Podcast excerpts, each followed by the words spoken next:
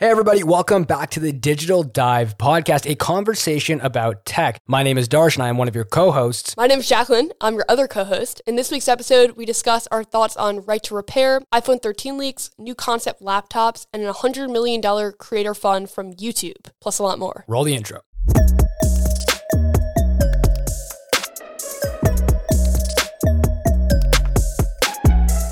All right, Darsh. So you sent me this laptop earlier this week. I was mind blown by it. It's the Acer Concept D7 Ezel, maybe? Yeah, Ezel. Okay. What do you think? Okay, so basically, how I'll describe it is basically looking at the Surface Studio. It looks like an easel screen, pretty much design, or even if you look at the new iMacs, in the sense that it kind of is a floating screen held by a hinge, able to swivel up or down. So it's pretty much a laptop with that same kind of form factor. Now, Acer isn't, they aren't new to the scene when it comes to creating or to using cool new concepts for upcoming computers, and the Acer Concept D7 easel is no different. Now, one thing for sure though, it has a very large name, but in terms of design and stuff, this is an amazing looking laptop. It looks so futuristic, and the fact that it's I'm, i believe it's also a touchscreen just makes it even cooler. Jacklyn, what are your what are your thoughts on the design for this? I can't believe I mispronounced the word easel. Sorry. I don't even think that. easel. I don't even think easel spelt like that. I figured out it would be easel because it looks like an easel. Like I imagine that's where they're going with it. Because if they weren't, then like what would they be doing? Okay, all right. I feel a little bit better. Yeah, no, the design is really cool. We're seeing kind of more devices like that. The Surface devices you just said. Mm-hmm. I kind of though question how big of an impact it has on being a better form factor because one of the big compromises is that it's really heavy and heat management is not as good. Like the CPU, according to Verge, kind of gets hot, like it runs warm. Mm-hmm. So I question like how valuable it is to have this new form factor with those two main disadvantages. Honestly, so one of the cool things about this device that I kind of wanted to bring it up with the podcast for, and Jacklyn kind of just touched on it, was more so the idea of form factors when it comes to computers, because I feel like we've been stuck in this specific type of form factor for so long. And, and everyone I feel like who listens, and if you don't already know, I'm a huge advocate for using iPads or using like tablets to kind of get work done, like basic, basic work. I think this is a really cool introduction and showcase of what different types of form factors in the laptop market could be. Because something like this, for example, I believe could be really useful and good for a designer because it has an easel. So the easel, I haven't actually used this device, so I can't speak to its durability, but I imagine if it was a pretty stiff easel or hinge, you'd be able to adjust it so that you could use the screen with its Wacom capabilities, its Wacom support. So you can pretty much start designing in Photoshop. You can do edits in Illustrator or whatever it may be to get some really cool designs out. So that kind of like kind of sparks a question for you, Jacklyn. Like, would you ever think of to use a device like this if you wanted to, I don't know, get something really cool done in terms of like Photoshop? Say you're trying to take a Photoshop course, would this kind of be like a device that would kind of intrigue you? Maybe, but I'm actually not amazing in Photoshop. I do very simple edits, like masking or adding text. It would be maybe a little bit less useful for me. I could see it being useful for Luke, maybe. Mm-hmm. He does a lot of stuff in Photoshop. Yeah. Or Joe. By the way, I think I've been mispronouncing his name. Pretty sure it's pronounced Joe, not Geo. But I think that he would like it too, right? Because he does a ton of the thumbnails for my channel and other channels, and he like is very precise with masking. So I feel like a form factor like that that's more flexible could offer huge advantages for precision. Yeah, exactly. Like one of the big criticisms when it comes to this laptop in specific is the fact that you're right, it is very heavy. Because it's very heavy, it would be kind of a harder thing for you to hold in your in the palm of your arm or like in your arm to kind of cradle it and use it to draw. But I think it'd be really cool if you had it in a cool desk setup or something like that because it does have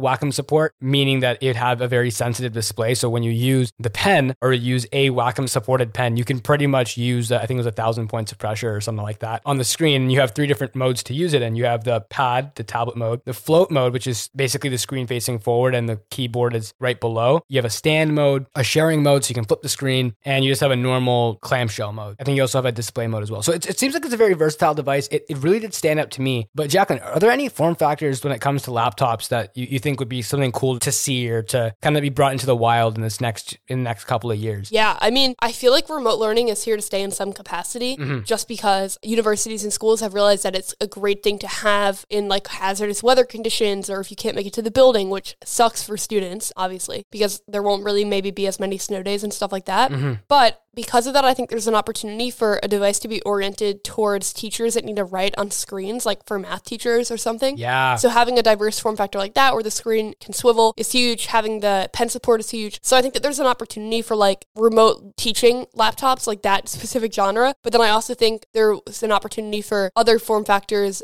as we get into more foldable phones, like maybe eventually we'll get a rollable phone or something that can convert into a mini laptop. The possibilities for five years down the line, I feel like, are endless. Mm-hmm. The technology is to catch up with our ideation, basically. Yeah, honestly, like one of the things I saw, I don't know if you, I've been on TikTok so much in the past week. I literally haven't been on YouTube. I've literally been on TikTok for a week, and like it's the only sort, one of the only sources of like social media I've actually been on. Wow. The funny thing with TikTok is on the certain for you page where I get these random product suggestions from Amazon, and one of them happened to be a projector. It, it looked almost like a um, holographic keyboard, Bluetooth keyboard. I don't know. Have you Ooh. seen this before? I think so. Where like it's like a laser and it projects it onto a Yeah. surface. Yes. Yeah, for sure. Yeah, exactly. So I always thought this would look really, really cool if, like, what if a company was able to embed that kind of technology into a screen and instead of the screen having a keyboard, it was just a flat mat. Hmm. And this little projector projected onto the mat. Or even better yet, the mat was removable. And so you have the mat for when you're on the go, but if you're not on the go, then you project it onto like any surface. That would be a really, really cool concept idea for a laptop. And any company who wants to use this, go for it. Just, you know, credit me or give me some monies. No, I'm joking. But it would be a really cool idea. I just ordered the new iPad Pro. Ooh. Yeah, I'm stoked. But I wonder if there's an opportunity there to kind of create a laptop form factor where you can slot in a tablet when you want like the laptop form factor and an extra screen, like kind of like how Apple has Sidecar. Mm-hmm. If they, someone could create a chassis that puts the iPad Pro like on the bottom, like where the keyboard would be, instead you have the iPad Pro there, and you can kind of like use it as a second screen or a keyboard, and then also like write and draw and stuff like that. Lenovo actually came out with a very similar product to that years ago. Interesting. And it went over the keyboard. So no, so basically what it was was effectively a dual screen, like, like a screen as the it was a clamshell design, it lo- looked like kind of like the Surface Duo actually. Okay. But the bottom was a capacitive touchscreen where that was dedicated only for the keyboard. And it was a really interesting design because it was like a it was a touchscreen keyboard in the bottom. As much as I think it'd be cool to see an iPad in that kind of form factor, like I didn't like that kind of capacitive keyboard as much. I mean, I, an iPad keyboard's a lot better. Trust me, I use it every day. But I don't know, it's it's interesting. It's interesting because I feel like we've there's been a lot of really cool form factors been, that's been tried out in the past couple of years. But I don't know how many of them will actually stick. Like I don't know, like if I want touchscreen, we talked about this a couple weeks ago actually, like touchscreen keyboards. I'm all for it, but I know a lot of people aren't as about it. Mm-hmm. It's kind of sad because I would really want to have a projector screen keyboard, like or like a touchscreen keyboard. I think that looks so cool. I'm like not about it because we talked about it what like months ago with like the potential for Mac to have a slab for the keyboard. Yeah. I like the tactile touch. Mm-hmm. I definitely hate typing on an iPad, so I'm personally like not for it, but. I could see how some people would be. It's interesting because like you type a lot obviously as a student, so you'd think that you wouldn't be down for it, but I guess you kind of just get used to it. like that's the thing. Like, like I feel like I- I'm a different type of student though, because I'm, I'm like a really big like tech. Anything really in the tech space gets me really excited. Like I know my roommates, for example, they probably wouldn't want a projector style keyboard. Mm-hmm. I, however, would love one because I think that would be the novelty of it makes it so cool to me. Like I only have a mechanical keyboard because I think it sounds really nice and it's like ASMR. oh, so you don't actually like enjoy typing on it? No, I enjoy typing on it, but I feel like I'm faster on my normal Mac keyboard. Wow, interesting. Yeah, I actually no, I agree with you because I used to have a mechanical keyboard, and then I went back to just like the chiclet style Apple one, and I'm definitely faster on that. hmm It- It's also like you're used to it too, right? Like it, you've been using it for so many years. Yeah, because like I'm going right from the MacBook Pro, which has that, to then my desktop. So like the keys are in different places when you're on a mechanical keyboard. Like obviously everything's just like shifted a little because it's a different form factor. Mm-hmm. Whereas the Apple keyboard stays a little bit more consistent, so you don't have to like re get into the habit of like hitting the shift key without like knowing where it is. I don't know though. It's it's kind of interesting to see that there's so many innovations in form factors in so many different arenas. Obviously, phones are a big one with foldable phones and rollable phones. And Apple may create something like that in the future, but it seems like right now, the next flagship iPhone 13, some rumors are starting to come out, some leaks, and it looks like it's just going to be a regular slab, but some innovative stuff. Possibly ProMotion, possibly new camera system, possibly a bigger battery. What do you think about all the rumors and leaks that are starting to come out now in May? Mind you, the phone probably won't be coming out until September, October, or November of this year. Okay, for one, great transition. Really liked it. I'm glad. And for everyone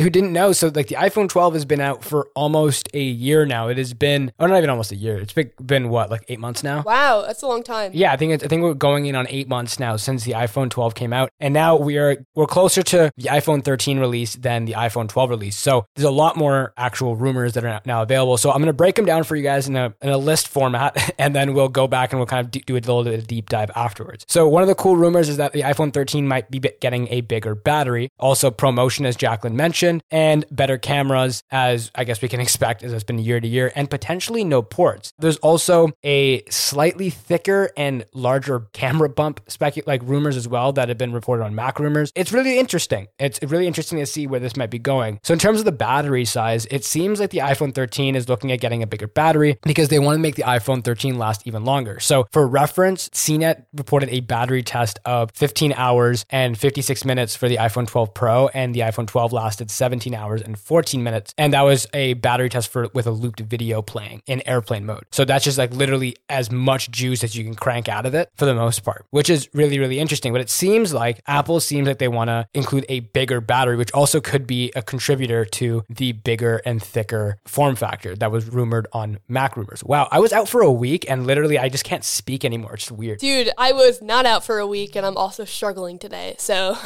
I'm gonna blame it on allergies. I'm just gonna say seasonal allergies. You ruin everything. You know what? I don't even have that to blame. I've just been out of it. Last episode too, as I was recording it without you, I was like, this is so rough. Within the first two minutes, I made probably like 15 mistakes, and I was just like, oh my gosh, Luke, I promise it's going to get better. And it did like get a little smoother after that, but I, it was just brutal. And I also had like no accountability because it wasn't like we were on a live Zoom or anything. So I like procrastinated recording it and then I was on my phone. So I'm glad that you're back this week. No, honestly, I, I know, I know the feel. Like I love doing the podcast. Like don't get me wrong, but I feel like if I had to do it myself, I, I wouldn't have any like, I know I'd have to do it and I would do it and I'd sit down and do it, but I wouldn't be as driven to do it because I don't have anyone holding me accountable to actually make me sit down and do it. It's like one of those things. It's like you want to do it and you're really excited to do it, but it's like you never want to put in the time to figure out when to do it. You just know you want to do it and you have to do it and you're just like trying to find like a time where like okay yeah like I have I have a spare like couple hours right now let me just do it For sure. but having a partner means that we, we keep each other accountable we plan out the time in advance we set that time aside so we make sure we do it Yeah. which is honestly really good and also, like you and I are also like we have to get the episode to Luke by Wednesday, right? So Exactly. we have to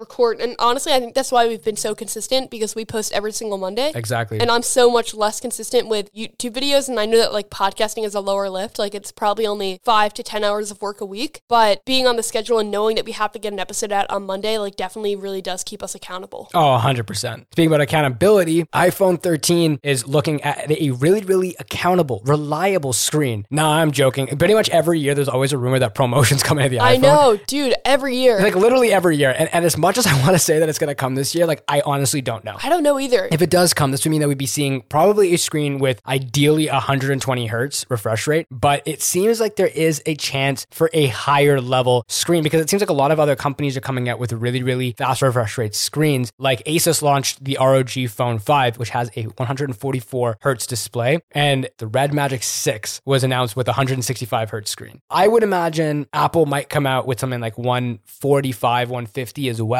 but that is a little bit of a stretch because we still haven't even seen them do that. Maybe 120, iPhone 13. I think that would be really cool. Jacklyn, do you have a preference when it comes to using high refresh rate screens? Like, I think I brought up in the past, I personally don't really care that much with my phone as much as I would on my laptop or on my tablet, like my iPad. But what are your thoughts on high refresh rate screens on phones, like smartphones? Yeah, I mean, I love them, obviously. Any like good tech that makes a difference in quality is like for me within reason obviously i think 4k displays are a little not that smart on phones but i hope that we see it i, I don't know if we're going to the other thing that happens every single year is a rumor the iphone is going portless every single year At least for the past couple of years, Yeah, it, has yeah. been it's been like a really like the last three since they got rid of the the headphone jack. Like it's like okay, so like the next thing Apple wants to change in the industry is ports. And who knows? Maybe this year, obviously with the introduction of MagSafe, that kind of added fuel to the fire because people are like, oh, okay, that's just going to be the way that we charge our phone. Obviously, there's also always the rumor of USB Type C. People are constantly speculating that Apple's going to do that, but I kind of feel like they're going to go portless and not do USB Type C. I don't think that they're going to make people like change to USB Type C and then go portless. I just think that it will be like they go portless. Yeah, like I don't think it's gonna be USB C first. I think what they will do with USB C, however, is the same way that now Lightning, the USB C cables are like included in all the new iPhone boxes and the new iPads. I think that's something that we could look at. The future of the cables that do come with the iPhones, like there has to be some way to charge it. And I think that MagSafe is gonna become that way. I think MagSafe might be, I don't know if they're gonna make it smaller or what they're gonna do with it, but I think MagSafe is definitely the future. And if it comes down to that being the portless solution, I think that it's gonna be MagSafe cables with USB C at the end of them. It's no longer gonna be USB A. Yeah. And I feel like that is a cool direction that we're headed in as well because that just means everything's gonna be fast charged. Like the amount of times I use my iPad charging brick with my AirPods cable to charge my phone just so I have fast charge, like quick charge, it's incredible. It saves my it saves my butt every time I forget to charge my phone. I love fast charging. Also, though, I would much prefer Apple do USB Type C to MagSafe because then it's like a universal cable. Mm-hmm. Like it sucks that MagSafe is proprietary. You couldn't charge your laptop with it right now, at least. Who knows if they'll eventually bring that over to Macs as well. Pretty cool. Right, and the iPad Pro has USB Type C, so kind of a bummer that it seems like the iPhone isn't going in that direction. But do I think that they're going to go portless this year? I would say like 50 50. I would actually say yeah. I think it's 50-50 this year. I, I wouldn't say it'd be 100%. Oh, for sure not. There's a huge chance that they don't do it, but I also think that a 50% chance that they will. They're obviously like setting some things into motion with MagSafe. They're never really afraid to like take a step that isn't popular in the moment mm-hmm. if it leads to their end goal. But my end goal right now is getting a cold brew. Ooh. I think that we should take a quick break. And when we come back, we'll talk about the $100 million YouTube Shorts Fund and kind of like where we see short form content going. And then, of course, Right to Repair. It's been in the news a lot. Obviously, Apple has been a focal point of that. And kind of just our thoughts on that, plus breaking down the situation for you guys.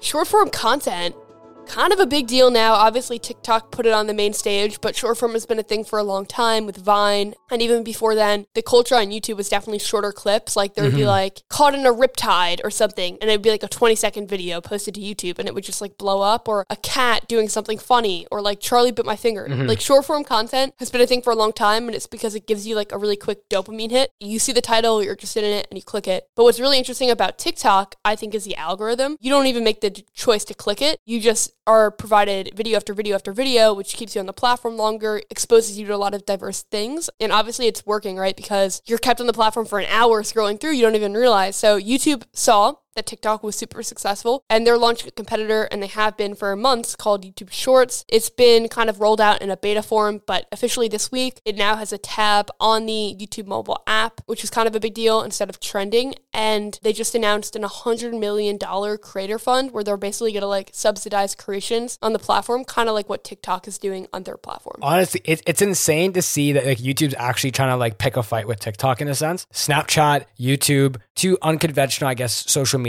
platforms in a sense, going after TikTok. Like I feel like TikTok's main competitor happens to be something more like Instagram. But YouTube was like kind of a little far off from it, but now it, it still kind of made sense. Snapchat doesn't make any sense. But nevertheless, they're all kind of going at it and they're all trying to create this, these short funds because something I actually learned in school, I think in first year, was the idea of snackable content. I feel like I talked about this in the past as well. Yeah, for sure. It's basically content that's snackable. It's not a meal. It's not like a movie. It's not like a TV show episode. No, no. It's snackable. So it's quick, high quality, good content that gives you that dopamine hit. Literally, which what Jack was like, it gives you that dopamine hit really quick, and then boom, you're happy. You got your content, and it's addictive. It's like consistent, just quick, fast content. Like you're getting your laughs, you're getting your your knowledge, whatever it may be, and it just it's so much more enjoyable. So seeing YouTube actually do this, I think is really really interesting. I don't personally watch YouTube shorts, and most of them, from what I've seen, have just been repurposed TikToks. Mm-hmm. But the fact that YouTube's pushing to like actually support these creators is really interesting because I mean, no offense to YouTube, but like I feel like they've always kind of been out to like they haven't haven't been the most helpful to the smaller creators as of late. But from what it seems, it seems like anyone who can use their algorithm and get large amount of views can start getting paid for these kind of content. Yeah, also like so just two quick things on this. The first one is Snapchat's doing something similar. They're giving a million dollars a day out right now. So there's a huge opportunity for creators on all these different social media platforms. But also, I've actually been watching YouTube shorts, like something will just get recommended to me and then you just go down the rabbit hole of like swiping to the next one to the next one. And because I don't use TikTok, I did for a little bit, but because I don't use TikTok, it's kind of my my experience with short form. I can waste more time on YouTube shorts than I can on regular YouTube because on regular YouTube, I'm constantly making a decision of what video to watch next. But with YouTube Shorts, just like with TikTok, you're not, and it kind of like learns who you are. So it shows me a lot of like lighting behind the scenes and music videos from like musicians that I like and things like that. So it's kind of good in a way, but it's also so much dopamine. Like there definitely is something to say about like overstimulation and like attention span shortening and things like that. From an ethical standpoint and just like human condition standpoint, I don't know if short form content's the move because it's like you're constantly getting stimulated every like six seconds. And the other thing I'll say this before I pass it back to you, Darsh, is like it's also harder from a creator perspective to be successful with short form because even if you accrue millions of views, your connection with your audience is very different than your connection with an audience that watches 15 minutes of your videos versus like six seconds. And that's, I think, why we see a lot of TikTokers have trouble converting their audience on TikTok to YouTube or other platforms. Oh, 100%. Honestly, actually, the only place I've been able to see TikTokers kind of bring over their audience has been from TikTok to Instagram. And I feel like that's just because TikTok and Instagram kind of go hand in hand very well. Yeah. In terms of the fact that like Instagram offers the pictures for the most part and TikTok provides the videos. Even though Instagram does have its own video services, multiple of them, by the way. They have Reels, IGTV, and what stories, like basically enough video opportunities for people. But anyway, I know people and I've seen people who have blew up on TikTok. Like I'm talking like have gone to like 400, 500,000 followers with like millions of views on videos, like tons and tons of support, but they aren't able to really transfer that to long form content because the people who enjoy watching their content, they prefer the quick, easy to get to stuff.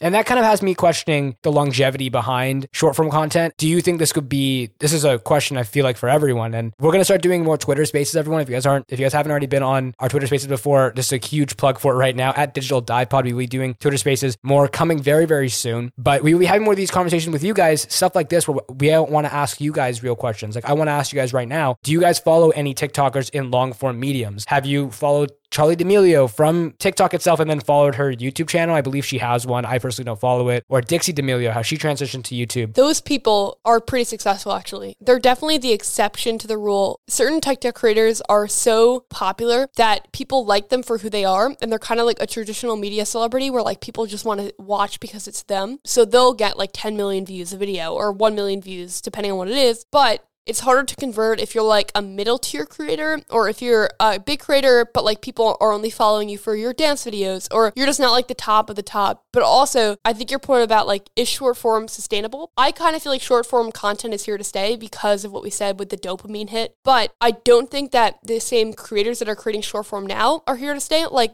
the TikTok algorithm and YouTube Shorts does not care about you as a creator. It just cares about giving the person on TikTok or on YouTube the best video to watch. Mm-hmm. So, like when I'm watching TikTok or YouTube, I don't really care who the creator is. I just want to be entertained. Yeah. That's different than long form content where, like, I'm watching because it's Emma Chamberlain or I'm watching because it's Marques Brownlee. Yes, exactly. If you do watch TikToks or any of these short form content, do you find yourself transitioning and watching more of the stars you found on TikTok, like people who just blown up, who are trying to start out like YouTube channels, for example? Like I have a couple of friends who've done pretty good on TikTok and they've started to try to move their content over to YouTube. And I feel like it's a little bit less than ideal because you're not able to bring as many people over. Say you have like 600,000 followers, for example, mm-hmm. you wouldn't be able to bring over all 600,000 of them. Maybe bring over 10,000 of them if if you're lucky, which is still a pretty low conversion rate. But my question is just that: like, are you going and following your favorite TikTokers on YouTube, or are you sticking them in the platform that you found them in? I know for me, like, I'll follow some of them on Instagram, but I won't follow any of them on YouTube. Same here. Mostly, I feel like that may also just be because we're part of a very specific niche of tech and also high quality videos and most of these creators are trying to create videos for the first time, so they're not necessarily the highest quality. Mm-hmm. So it's more like you have to be like a diehard fan of them. Like I think there was the Herberts, a Herbert family on TikTok. It's like a husband and wife, and they'd done TikToks for so long pranking each other. Now they've started a family channel on YouTube, and I think it's it's it's really interesting because they weren't the greatest when it came to like the video quality or anything like that. But them as people, they're really really nice people. They seem super cool, and their audience is diehard. Like moved from TikTok to YouTube. I'm pretty sure they hit a million subscribers in the first like six seven months, something like that. Yeah, converted completely from TikTok. Wow. But there are other ones that I know who've gone from six, 700,000 followers on TikTok to maybe 5,000 on YouTube. And there are other creators that I know also that like I discovered first on YouTube, like Ellie Zeiler. Mm-hmm. I was watching one of her videos and I had no idea that she was a TikToker and I went to go follow her and she had like 100K on YouTube. I was like, oh my God, like I just discovered like the smaller creator. And then I went to go follow her on Instagram and she had like 2 million. I was like, damn. Insane, right? Yeah, like you definitely get a different audience of people that watch on different platforms. Same with like a podcast, how our audience that listens to this, there's some crossover with our YouTube audiences, but there's also a lot of people that don't watch us on YouTube mm-hmm. that just like podcasts. So yeah, I mean, it's super interesting to see. The last thing I think we should say on this topic before moving on to right to repair is that there's also other monetization options on different platforms. Like this feels like the year and maybe the decade of platforms paying creators directly and platforms enabling monetization directly like in the app. So Twitter just launched TipJar, which is basically a way for people that follow you on Twitter to give you money. And the one caveat here to know that I want to mention is that there's a privacy issue right now where if you enable this, but then someone pays you via PayPal, they actually get your address. So be careful with that. And the last thing that Twitter is doing is tickets. So for Twitter Spaces, you can make it a ticketed event, and then you can make money via that as well. It's it's really really cool. There's a lot of opportunity. I think actually the entire Twitter Spaces selling tickets to go see it. I think that's actually really really cool. I, I just think it's really interesting because it's it's kind of like turning Twitter into more of a I, I want to say like live streaming platform. Like it's kind of like Periscope in a sense, but like mm-hmm. paid. It- it's interesting. I don't know. I feel like Twitter's tried a lot of different things with this entire live conversation and like interaction with your audience. So I'm really excited to see where that goes. But something that's actually been in the news this week, as Jacklyn's already mentioned, is the right to repair. For those who don't know much about it, Jacklyn, do you want to explain it to the rest of us who don't have a really, really super, super in depth grasp of it? Two things here. This topic we literally could do a full episode on if we wanted to, and maybe we will. For everyone listening, consider this like a brief overview of our thoughts and stuff. And legal disclaimer: these are just our opinions. We're not trying to defame any companies or talk about the legality of this. But basically, on a high concept level, right to repair is a discussion of if you buy a device or something, do you as a consumer have the right to repair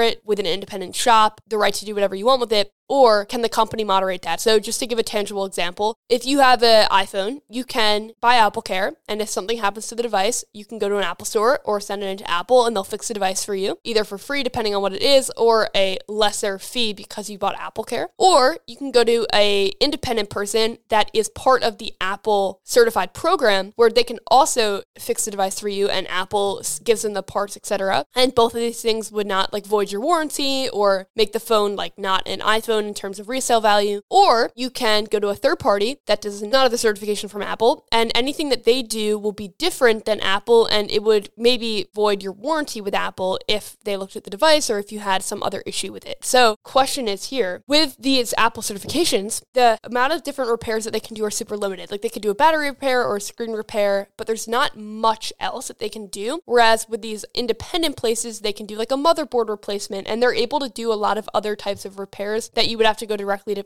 Apple for. So they create a cheaper option for the consumer. And the thing in the news has really just been like, is Apple or other companies creating unfair business environment where it's hard for consumers to get a good deal on their device and it's hard for companies to break into the repair niche? That's kind of what the general discussion has been. When it comes to the actual entire thing behind right to repair, so I'm fairly new to this as well. And one of the things that I thought was kind of interesting was so I know when I had a, I believe it was the iPhone 6, it's the only time I've actually ever broken my phone. I remember I dropped it and it shattered. It was a gut wrenching moment. I, I was so sad. But I remember I went in and this is after like Touch ID had been announced. So I tried getting my screen replaced and I remember I went to the flea market because I didn't want to pay $120 to Apple. So I go to the flea market, guy car- charges me 40 bucks. He says 40 bucks, but he says odds are your Touch ID isn't going to work after this. And I was like, what? Mm. And he's like, yeah. So he's like, the way that it works is that Apple doesn't actually let you unless you have specific tools. Because he was like, these guys were buying like third party screens because Apple wouldn't sell them the, the actual screens, the actual product. So you put these aftermarket screens on them and then boom, your Touch ID wouldn't work anymore because the sensor wouldn't work because the sensor wouldn't fit or something or the other. So I thought this was actually really interesting because I genuinely do believe like you should be able to repair whatever it is that you own yourself. I don't feel like anyone should have to pay money to a specific company to do anything other than to get the pieces. So I'm very much on this like on this wave of like we should all be able to repair whatever we want. And the counter for that, like what these companies are saying, mm-hmm. is two different things. If you get it replaced, that part obviously isn't up to the standard of the company because they're not the one selling it. So, does that create a problem where the phone is flammable? Does it create a problem where the phone overheats? There are safety factors. The other thing is, is it a privacy issue? If you give someone your phone, can they track your data and install malware? And it's like, even though the device is yours, like you're still running the software of whatever company you have. And that could create problems for the company. I know that in Marques's video about this, he was talking about a tractor company. If a part breaks on your tractor, you can't do anything in the software. Like they lock you out. It's because like they feel like they still own the software, even though you own the hardware. It's definitely a really complicated issue. Obviously, there the Right to Repair Act is an act in certain states, and then there obviously are like constant conversations about it. This is just a general brief overview. Obviously, again, these are just our opinions. But if you want like a more dedicated episode about this, honestly, Darsh, I feel like we could do like even 20 minutes about this. Yeah. So maybe we will. Let us know on Twitter at Digital Dive Pod. Darsh, do you have any like closing statements on this before we move on to the final topic of this week? Yeah, I just want to say, like, to anyone else who's like me out there, like, who doesn't really like to buy new things, would rather just try to figure out how to fix things themselves, like, tweet at me. Let me know. I want to see if I'm in the majority on this because honestly, when it comes to like my computer, for example, I know that if it is too dusty on the inside, it's going to slow down. And I would rather just get a screwdriver kit myself than get compressed air and just kind of clean through the inside myself just to make my computer last longer. I would also like to do the same thing with the keyboard once every while. I would get compressed air and I'll just clean out the keyboard because I know that these are issues that occur. And I know that I have the knowledge and the somewhat of an understanding to kind of figure it out and fix it myself. So I prefer to do a lot of the fixes on my own before I ever go to tech support. Maybe this is just me, but I imagine for a lot of the techie people who do listen to this podcast, you guys are somewhat of the same. So tweet at us at Digital Dive Pod once again. Also make sure to follow us for Twitter Spaces, which we are going to be trying to do more consistently so we can actually talk to you guys